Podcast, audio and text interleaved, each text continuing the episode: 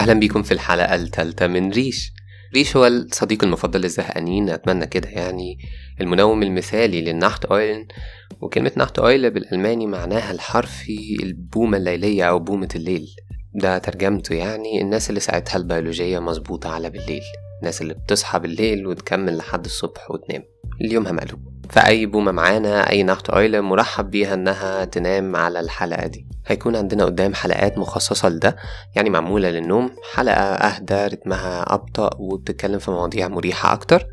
ولكن حلقة النهاردة بقى بعنوان إياك تشتري كتاب بسبعة جنيه.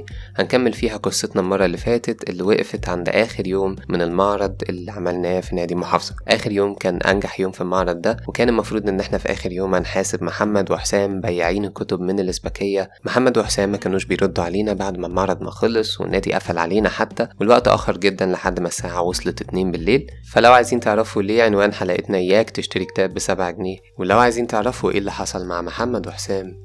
يلا بينا نبدأ الحلقة.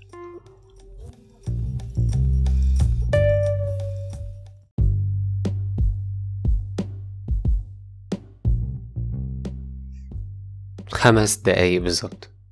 خمس دقايق كانوا ممكن يجنبونا كل حاجة. لو كان صاحبي اللي طلع يجري من قدام نادي المحافظة لحد فندق المعلمين أدرك بس خمس دقايق بدري أو شك خمس دقايق بدري في الموضوع كنا لحقناهم قبل ما يخلعوا. في فندق المعلمين طلبنا من موظف الاستقبال صور بطايقهم مرضاش يديهانا ولكن سمح لنا نصورها وقال لنا إن هما مشيوا قبل ما إحنا نوصل بخمس دقايق بالظبط. نزلوا مستعجلين صفوا حسابهم في الفندق ورموا الكراتين بتاعة الكتب في التاكسي وطار بيهم. طلعنا من الفندق ودورنا على أي تاكسي ياخدنا لحد موقف مصر ليه موقف مصر؟ عشان تفكيرنا الساذج الطفولي كان متخيل الحرامي هياخد بقى الكتب و... ويطلع بيها على موقف مصر ينزلها من التاكسي ويحطها في العربية ويقعد يستنى العربية تحمل ناس ويطلع. ولكن طبعا مش ده اللي حصل. اللي حصل كان إن إحنا لفينا على سواق سواق في موقف مصر نسأله عليهم ولا واحد فيهم شافهم. ورغم ده كله كان لسه عندنا ساعتها اعتقاد إن السواقين متفقين علينا أو متآمرين علينا أو هم دافعين لهم أو أي حاجة. ولكن الحقيقة واللي حصل بقى إن هم خدوا التاكسي من قدام الفندق وطلعوا بيه على القاهرة على طول.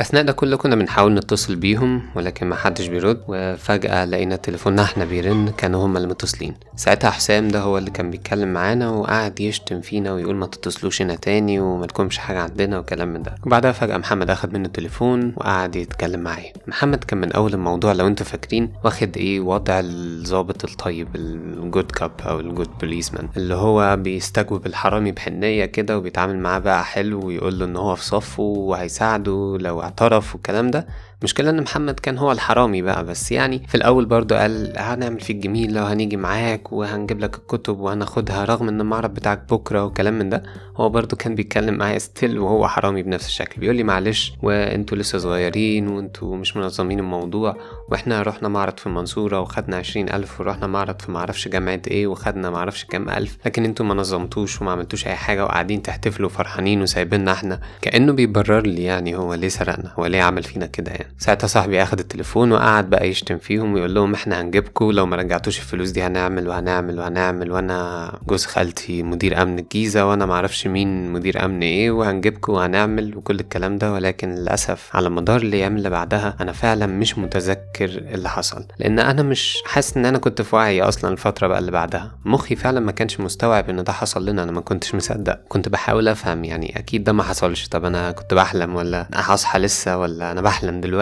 كان كل ده غريب فعلا. كان ده إحساسي ساعتها. كان في كده حالة من ال derealization كأن اللي بيحصل ده كله مش واقعي. فأنا دلوقتي مش قادر recall إيه اللي حصل في اليومين ثلاثة اللي بعد الفترة دي. مش فاكر أنا واصحابي اتكلمنا في إيه ولا قررنا نعمل إيه. مش فاكر حتى أهلي قالوا لي إيه لما رجعت. ولا فاكر إذا كنت أنا أصلا حكيت لهم. فعلا كان موضوع غريب. وكان إحساس غريب وفترة غريبة جدا. الخلاصة ونتيجة الموضوع ده بناء على التجربة اللي دمرت علاقتي أنا وصحابي من ناحية الشغل. طبعا علاقتنا كصحاب فضلت يعني واحد منهم لسه صاحبي لحد دلوقتي ومن أقرب تلات صحاب ليا في حياتي يعني. ولكن علاقتنا في الشغل اتدمرت بقينا خلاص أصلا ما عندناش طاقة إن إحنا أولا نشتغل في المشروع ده ثانيا إن إحنا نشتغل مع بعض أساسا.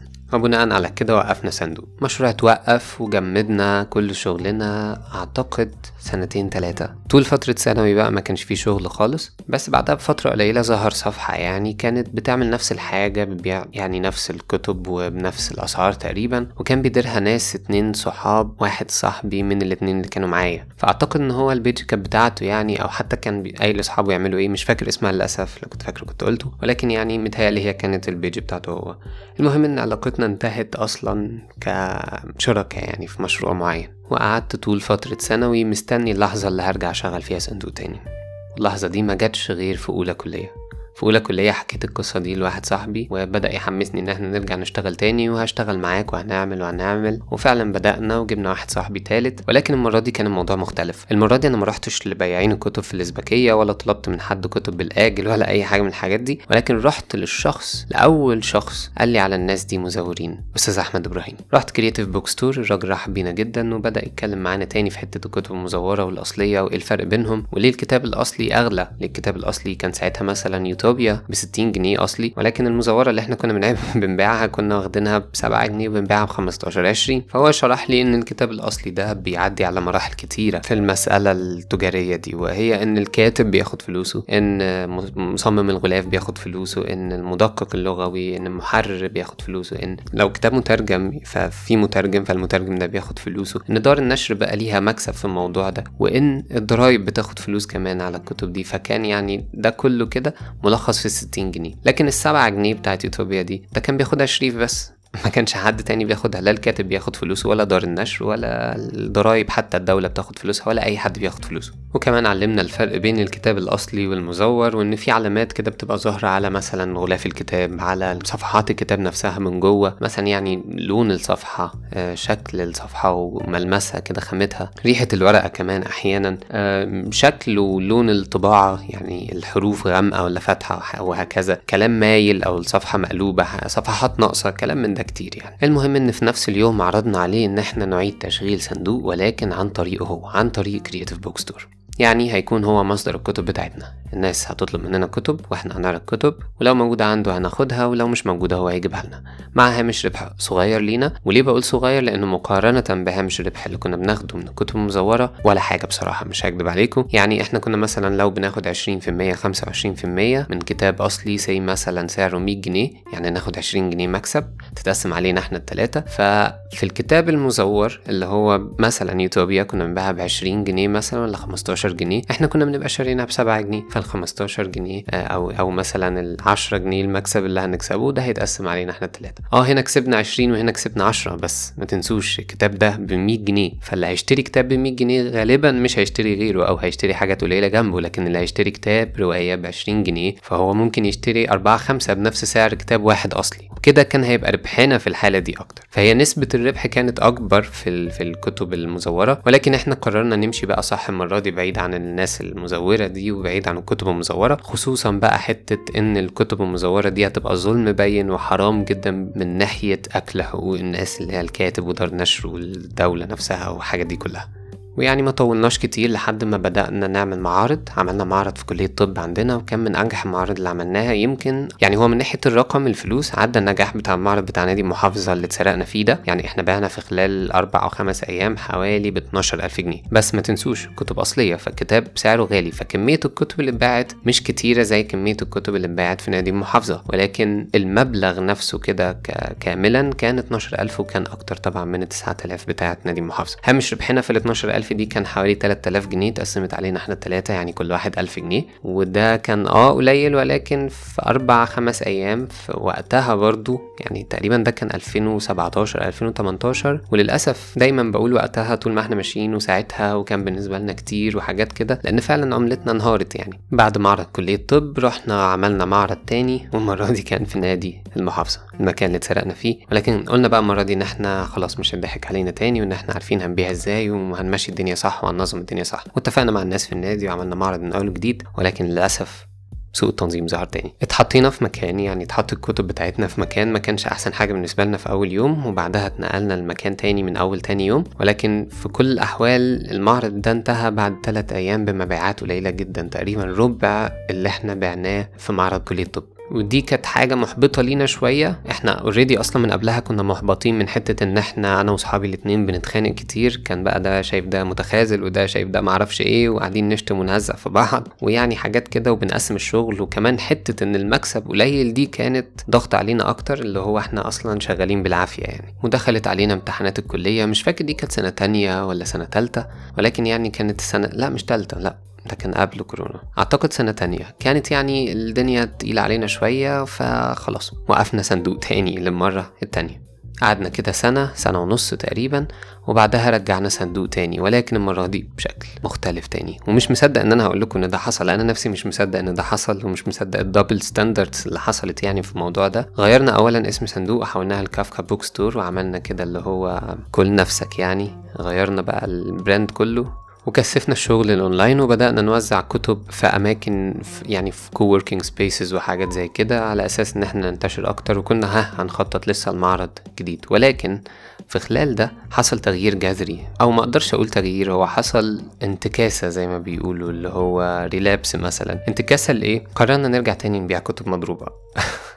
وده هو الواقع يا سادة. يعني الواقع صدمنا بفكرة إن آه ماشي أنت هتعمل حاجة صح ولكن هتكسب قليل. فساعتها برضو لسذاجتنا قررنا إن إحنا نرجع تاني للكتب المضروبة وإن إحنا كبرنا برضو وهنعرف نتعامل أكتر ونتعامل أحسن وناخد حذرنا يعني في الحالة دي. وحتة حرام دي ما فكرناش فيها كتير. لكن واحد مننا واحد مننا إحنا التلاتة فضل إن هو ما يرجعش بالشكل ده وقال لو هتشتروا كتب مزورة أنا مش هكمل معاكم. فعلا حاجة بحترمه جدا عشان عملها يعني. بحترمه جدا إن هو يعني على الأقل كان عنده مبدأ واحد. هنختلف بقى وهنتفق هو المبدأ ده كان صح ولكن هو كان عنده مبدأ معين. إحنا كان مبدأنا الفلوس. أنا وصاحبي التاني مكدبش عليكم وأعتقد ده كان جزء من بوظان الموضوع. إحنا كان الموضوع كل شوية يقف ويكمل لأن إحنا ما كانش هدفنا الموضوع نفسه في الفترة بتاعت الكلية دي ولكن كان كل هدفنا هو الفلوس ساعتها. فرجعت تاني أسافر الإزبكية وألف على واحد واحد من البياعين هناك وأتفق معاهم على أسعار. طبعا الأسعار كانت أغلى شوية من زمان ولكن برضو كانت ستيل في حيز العشرة خمستاشر عشرين جنيه وهكذا.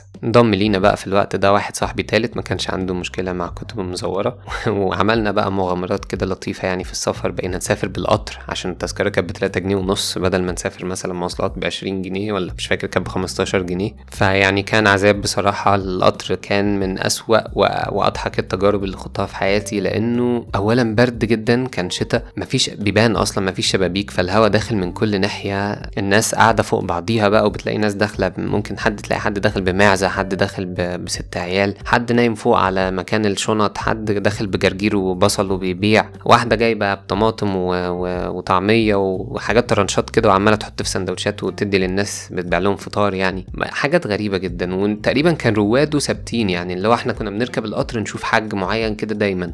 إحنا رايحين إحنا راجعين هو معانا موجود مش فاهم إزاي. وفي رحلة بقى من ضمن الرحلات دي كنا راجعين مواصلات لأن الوقت كان اتأخر وما كانش في قطر ساعتها. كان في واحد بيرفع حاجة كده فوق العربية اللي هنركبها كرتونة كبيرة كده فيها حاجة. فلقيت صاحبي كده ببص عليه صاحبي أحمد عمار لقيته بيبص للراجل كده وبيقول هو الطبعة دي ياباني فالراجل اتصدم كده انبهر بص له قال له إيه ده؟ أنت عرفت منين؟ ده أنت جامد جدا بقى. أنت شغال في الطبعات؟ فهو طبعا بقى عمل فيها إنه عارف هو طبعا ولا يعرف أي حاجة هو رمى كلمة كده وخلاص يعني. فالراجل بقى قعد يدردش معانا ويتكلم في الطباعة ومعرفش إيه وأسعار الورق ومش فاهم إزاي الكلام خدنا للسكة دي بس فضلنا طول الطريق وإحنا راجعين من القاهرة من كان رمسيس باين ولا الجيزة مش فاكر من موقف رمسيس أو موقف الجيزة راجعين للفيوم بنرغي مع الراجل ده تقريبا ساعتين. خلاصة الرغي ده بقى وصلت لأن الراجل ده هيطبع لنا كتب. كتب إيه بقى؟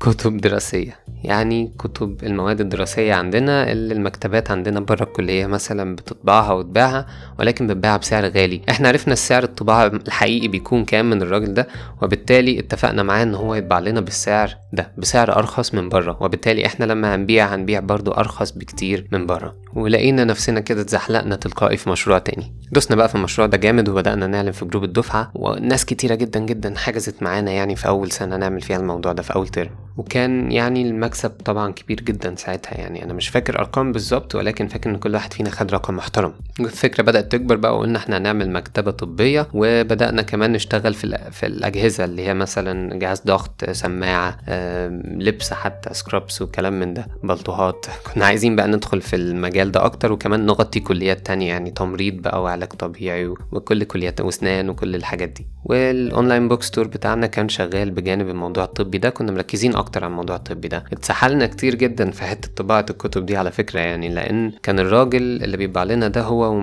وبنت كمان أو هو وولد كمان في المكتبة اللي بيبيع فيها دي. وما كانش ده مكفي العدد اللي إحنا طالبينه منه أو الكميه اللي إحنا طالبينها من طالبينها منهم إن هي تطبع وتتكعب ويحصل فيها كل حاجة يعني. فكنا بننزل حرفيا معاهم كل يوم 9 الصبح نطبع معاهم ونمشي ونكعب ونعمل ونمشي بالليل. وعدت سنة وكان كل ده شغال كده ومركزين أكتر زي ما بقول لكم على حتة الكتب الدراسية دي أكتر من كافكا ودخلنا تاني في امتحاناتنا ووقفنا تاني كل حاجة. وسنة جديدة بدأت وكنا مقررين إن إحنا هنعيد تشغيل كل الحاجات دي تاني ولكن بدأت تظهر لنا منافسة في حتة الكتب الدراسية دي. في واحد كده لقى إن هو ليه لأ ما أعملش أنا كمان مع حوار سهل أهو. فراح داخل هو كمان ناطط في الحوار. مش عارف ده عيب عندي أنا ولا إيه بس أنا ما حاربتش عشان الموضوع. يعني ما حاربتش زي ما ما حاربتش عشان الفلوس اللي اتسرقت مني. برضو وقفنا تاني سواء موضوع الكتب الدراسية أو كافكا.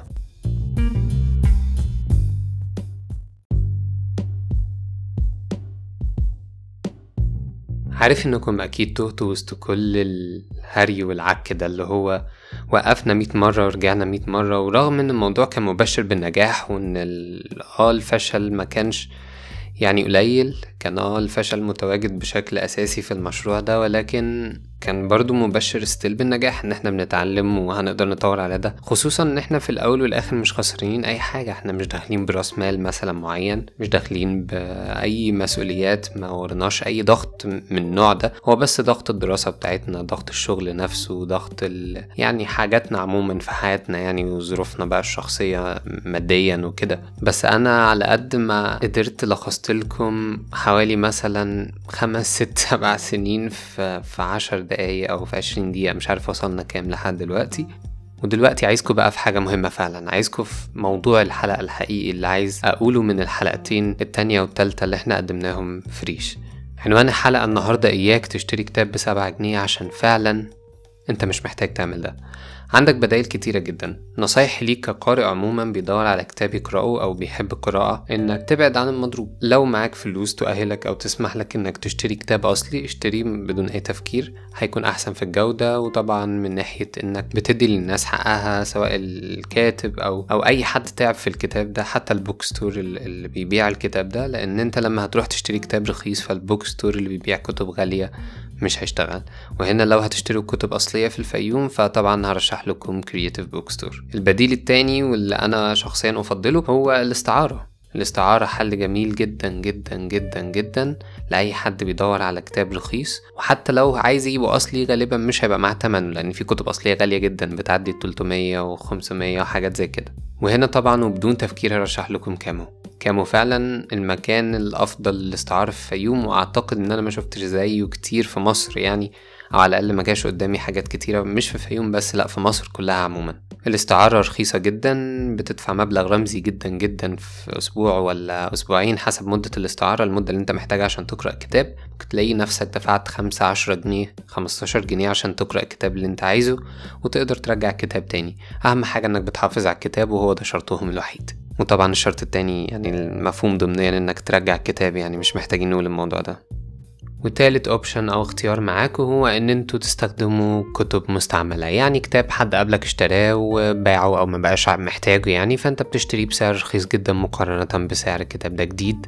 هنا هرشح لكم group على فيسبوك اسمه حارة الوراقين حارة الوراقين هو جروب فعلا أنا راشق فيه 24 ساعة أصلا يعني. الكتب عندهم بتنزل بأسعار أرخص مما تتخيلوا يعني. كتاب بينزل بعشرة جنيه بخمستاشر جنيه عشرين جنيه. وبيكون كتاب مثلا ألماني يعني. هتلاقوا هناك روايات مثلا ألماني وفرنساوي وكل اللغات اللي تتخيلوها. حاجات أصلية كلها وحاجات أنا فعلا مش مش عارف هما جابوها منين أصلا ولا ولا لسه موجودة عندهم إزاي. أحيانا بقيمة مثلا لص وكلاب لنجيب محفوظ أو بقيمة كتابات يعني أعتقد إنها مش سهل نلاقيها. هتلاقوا مثلا الغاجر لبوشكن. هتلاقوا حاجات كده غريبة يعني أنا بلاقي لقط كده عندهم بصراحة من الحاجات اللي بينزلوها أو حتى الحاجات اللي مش بينزلوها. فعلا أنصحكم إن أنتوا آه، تدخلوا على الجروب بتاعهم. اسمهم حارة الورقين تاني حاجة نصايحي ليك كشخص بقى مش قارئ كشخص عايز يدخل في مجال بيع الكتب أو في البيع كله عموما إنك تبيع أي حاجة. يعني لو بتخطط إنك تبدأ أي مشروع من أي نوع بشكل تجاري زي ده أنصحك أول حاجة يكون عندك رأس مال. ما تعملش زينا كل ما هتدخل بريسك قليل كل ما تطورك ونموك هيكون قليل وكل ما المنتج اللي انت هتقدمه مش هيكون أحسن حاجة. الناس دايما بتدور على أحسن منتج بأقل سعر ممكن ومش هتعرف تقدم المنتج ده غير لو انت معاك رأس مال معقول. مش هقول كبير ولكن معقول يخليك على الأقل تعمل حاجات معينة كده في الدعاية لنفسك تعمل حاجات معينة في نوعية الكتب اللي بتجيبها في إذا كانت كتب أصلية أو مش أصلية. تعمل حاجات معينة في المعارض بتاعتك مثلا من ناحية الناس اللي شغالة معاك. وهكذا من ناحية المكان نفسه التجهيز بتاعك كل الحاجات دي معتمدة بشكل كامل على رأس المال. لو رأس مالك تعبان أو مفيش رأس مال أصلا مش هتقدر تعمل ده كله. النصيحة التانية هي إنك تخطط كويس جدا جدا جدا جدا. التخطيط والتنظيم أهم بكتير جدا من الفكرة. ممكن فكرتك تبقى جميلة جدا جدا جدا وتبقى حلوة جدا. وكمان ممكن تكون ما اتعملتش قبل كده في المكان اللي أنت فيه أو في الوقت اللي أنت فيه ويكونوا كمان الناس محتاجينها جدا. ولكن تنظيمك ليها إدارتك السيئة ليها عدم تجهيزك أو تخطيطك كويس للمصاريف بتاعتك للإعلانات بتاعتك للشغل بتاعك كله عموما لإدارتك للأمور كلها موظفينك لو أنت هيبقى معاك ناس شغالة معاك كل ده ممكن يفسد الفكرة. مش هقولك بعد وقت لأ ده من قبل ما تبدأ حتى. وبس كده يا شباب مش عايز أطول عليكم أكتر من كده. يعني ما اتكلمتش في كل حاجة كان ممكن نتكلم فيها في الموضوع وفعلا على قد ما الموضوع ده أخد مننا حلقتين وحلقتين طوال كمان ولكن أنا حاسس إن لسه ما قلتش فيه اللي أنا عايز أقوله كله. فلو حد فيكم عنده أي أسئلة بخصوص الموضوع ده حد بيفكر إن هو يبدأ مشروع زي ده أو حتى مشروع مختلف في مجال تاني غير الكتب ولكن أي مشروع عموما ومحتاج يسألني في أي حاجة أنا موجود طول الوقت تقدروا تتواصلوا معايا طبعا. وفي النهاية حابب برضه أقول لكم إن دي دعوة مفتوحة لأي حد جرب يعمل مشروع أو already دلوقتي عامل مشروع أو عامل حاجة وحاسس إن هو عايز يتكلم عنها يقدر يشاركنا طبعا بخبرته سواء كتابيا إن هو يبعت لنا وأنا ممكن أحكيها أو أتكلم عنها في حلقات جاية أو إن هو أصلا يكون just يعني قريب معانا في أو co-host كده موجود معانا في, في البودكاست يكلمنا عن الموضوع ده في, في مجال small businesses أشكركم جدا إنكم سمعتم لحد دلوقتي وأتمنى لكم يوم سعيد وليلة سعيدة وأحلام سعيدة وكل حاجة سعيدة. ونتقابل إن شاء الله في حلقة جديدة من ديش إن شاء الله الأسبوع الجاي. هنتكلم فيها في موضوع أعتقد إنه هيعجبكم. تشاو.